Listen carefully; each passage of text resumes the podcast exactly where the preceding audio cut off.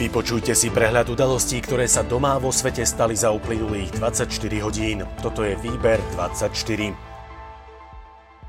Minister obrany Jaroslav Naď vyjadril dôveru štátnemu tajomníkovi ministerstva vnútra Lukášovi Kyselicovi, o ktorom denní gen zverejnil, že pôsobil ako tajný agent vo vojenskom spravodajstve. Problém nie je, že niekto bol príslušníkom vojenského spravodajstva, ale problém je, prečo ho tam zobrali a naplnenie akých úloh ho prijali, uviedol to predseda poslaneckého klubu hnutia Smerodina Peter Pčolinský. Koaličná SAS uviedla, že nejde o problém ich strany. Podpredsedníčka strany za ľudí Veronika Remišová skonštatovala, že vo všeobecnosti by príslušníci tajných služieb nemali pôsobiť vo volených funkciách alebo v médiách. Ministerstvo školstva, vedy, výskumu a športu chce peniaze od Európskej únie investovať do masívnej výstavby materských škôl. V týchto dňoch realizuje rezort školstva podrobnú analýzu materských škôl, aby zistil, kde na Slovensku takéto zariadenia chýbajú. Uviedol to šéf rezortu školstva Branislav Kreling. Vedenie Univerzity Komenského v Bratislave sa spolu s dekanom fakulty manažmentu Michalom Gregušom zhodli, že záverečná práca premiéra Matoviča nesplňa kritéria kladené na diplomovú prácu a nesplňala ich ani v roku 1998. Prokurátor úradu špeciálnej prokuratúry Juraj Novocký bol Radou Európskej únie oficiálne potvrdený do funkcie Európskeho prokurátora ako zástupca Slovenska. Úlohou Európskej prokuratúry bude bojovať proti podvodom týkajúcim sa finančných prostriedkov Európskej únie. Takisto bude mať právo moc vyšetrovať a stíhať trestné činy poškodzujúce finančné záujmy spoločenstva. Akýkoľvek projekt financovaný zo zdrojov Európskej únie bude musieť splňať kritéria zelenej obnovy. Pripomína to Ministerstvo životného prostredia v reakcii na schválenú dohodu o záchrannom balíku pre ekonomiky zasiahnuté koronou. Slovensko potrebuje peniaze použiť na civilizačnú zmenu a na prírode blízke hospodárenie.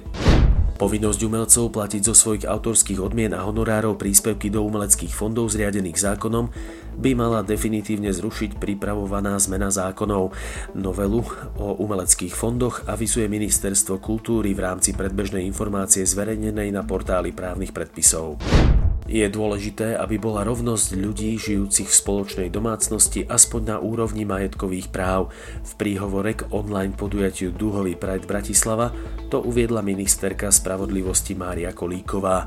Vnímam, že je dôležité, aby sme urobili zadosť aj nášmu záväzku, ktorý máme v programovom vyhlásení vlády, uviedla ďalej Kolíková. Úrad na ochranu oznamovateľov korupcie je dôležitý, rovnako aj jeho sfunkčnenie. Zhodli sa na tom strany vládnej koalície a pripomenuli, že je to aj súčasťou programového vyhlásenia vlády.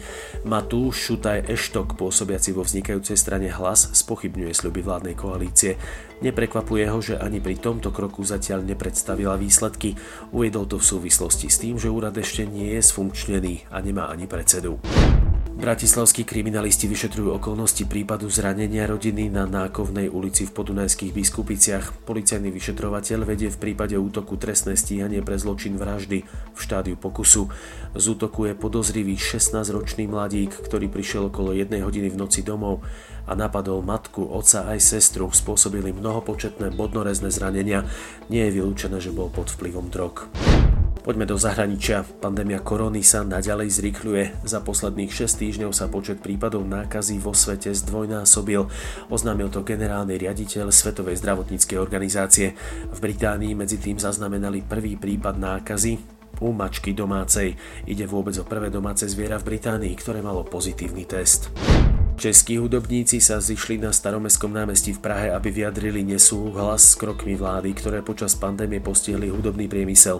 Účastníci protestu za živou hudbu žiadali stanovenie jasných pravidel na obdobie do konca tohto roku, uvoľnenie opatrení a okamžité umožnenie konania udalostí s účasťou viac ako tisíc ľudí. Od septembra žiadajú povolenie akcií s účasťou najmenej 5000 ľudí. Spojené štáty americké spustili zatiaľ najväčšie testovanie vakcíny proti korone na svete. 10 tisícom dobrovoľníkov sa podá experimentálne liečivo, ktoré vyvinula farmaceutická spoločnosť Moderna v spolupráci s Americkým národným zdravotníckým inštitútom. Očkovacia látka sa začala aplikovať prvým z plánovaného počtu 30 tisíc dobrovoľníkov. Spojené štáty pred uvedením vakcíny na trh požadujú, aby bola otestovaná na ich území. Rozsiahle testovanie má preveriť, či je očkovanie účinné a bezpečné. A na záver pohľad z okna. V útorok bude slnečno a veľmi teplo. Bez rážok, teplota 27 až 32, na západe väčšinou 32 až 36 stupňov.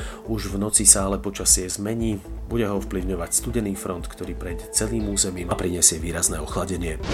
Výber 24 zo servisu TASR pre vás aj dnes pripravil Boris.